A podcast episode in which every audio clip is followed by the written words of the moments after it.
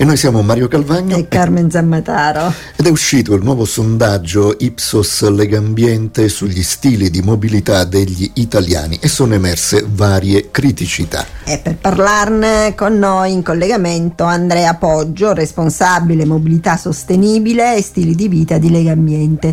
Buongiorno Andrea, benvenuto. Benvenuto. Buon- Buongiorno, buongiorno, a voi e a tutti quanti gli ascoltatori e ascoltatrici. Grazie. E Andrea, allora iniziamo con eh, quelli che sono i numeri generali del sondaggio e anche rispetto a quali città del nostro paese.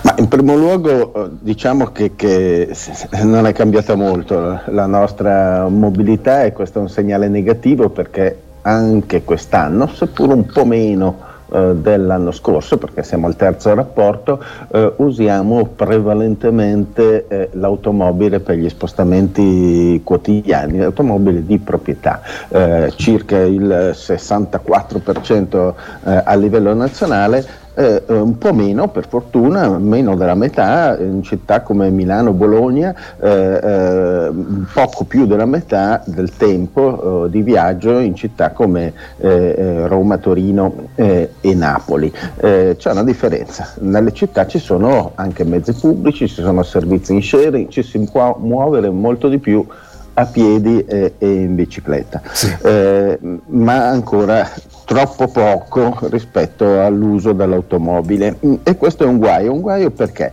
Beh, perché gli spostamenti hanno, sono aumentati moltissimo di prezzo, non solo per il caro benzina ma anche per il caro auto, che è il sistema più costoso eh, di viaggiare.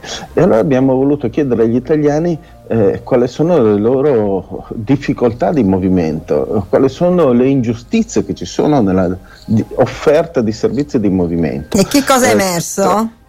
Tre italiani su dieci ci hanno detto di essere in difficoltà, eh, il 28% perché ha perso negli ultimi anni delle occasioni di lavoro a causa della lunghezza degli spostamenti piuttosto che il loro costo, eh, eh, il 17% aveva perso delle occasioni di studio, volevano andare a studiare in un altro liceo, in un'altra università, il 19%, bene il 19% ha perso delle visite mediche e ovviamente la eh, prima cosa che si sacrifica sono gli spostamenti di piacere o di relazione popolazione, certo. meno 25% certo. di occasioni che sono state perse. E abbiamo indagato questa fragilità per cercare di capirne il motivo.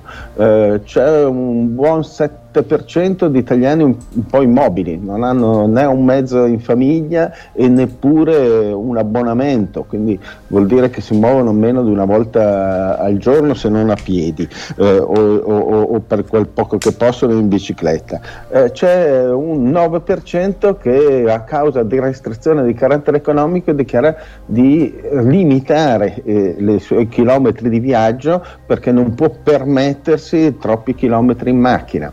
Eh, c'è chi eh, eh, sta un po' meglio, eh, circa l'8%, che dice eh, beh io comunque devo fare tantissimi chilometri per cui il caro benzina comincia a incidere in maniera considerevole eh, sul mio stipendio quindi ci sto attento. Quindi gradi diversi di difficoltà ma che dove si verificano soprattutto? In generale in Italia, quindi fuori dalle aree urbane dove mancano servizi alternativi di trasporto, eh, non c'è neanche l'autobus per intenderci o non c'è negli orari giusti, eh, e, mentre nelle città dove c'è forte servizio pubblico e contemporaneamente servizi di sharing si può vivere senza macchina, tant'è vero che questo 30% in difficoltà scende al 20% in città come eh, Milano-Bologna. Ma attenzione, dove ci sono delle città con uh, grandi periferie, aree eh, eh, metropolitane incluse nella città come a Roma e a Napoli, eh, è di più della media, non è il 30% certo. ma diventa il 33, il 34%. Insomma c'è una fragilità ecco. Eh, nell'offerta di mobilità eh, agli italiani che incide moltissimo e in genere c'è tante fake news si dice ah per colpa degli ambientalisti che non fanno circolare con gli Euro 4.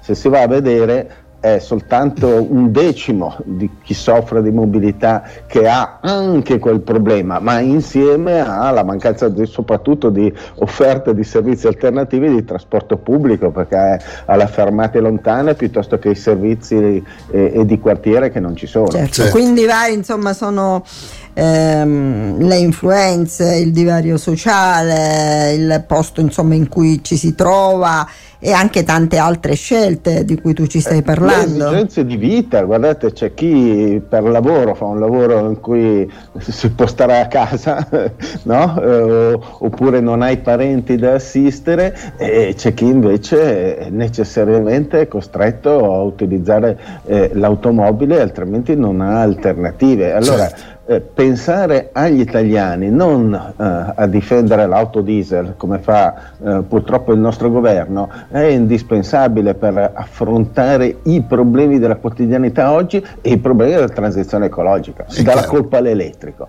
ma eh, l'aumento del prezzo dell'auto è avvenuto in questi ultimi 12 anni, indipendentemente dall'elettrico. Eh, l'auto nuova si compra con circa il 40-50% di, di, di, di spesa in più eh sì. eh, di allora. E allora eh, Andrea, eh, quali sono in conclusione le proposte di Lega Ambiente per una mobilità sostenibile ma anche inclusiva, insomma, come abbiamo visto?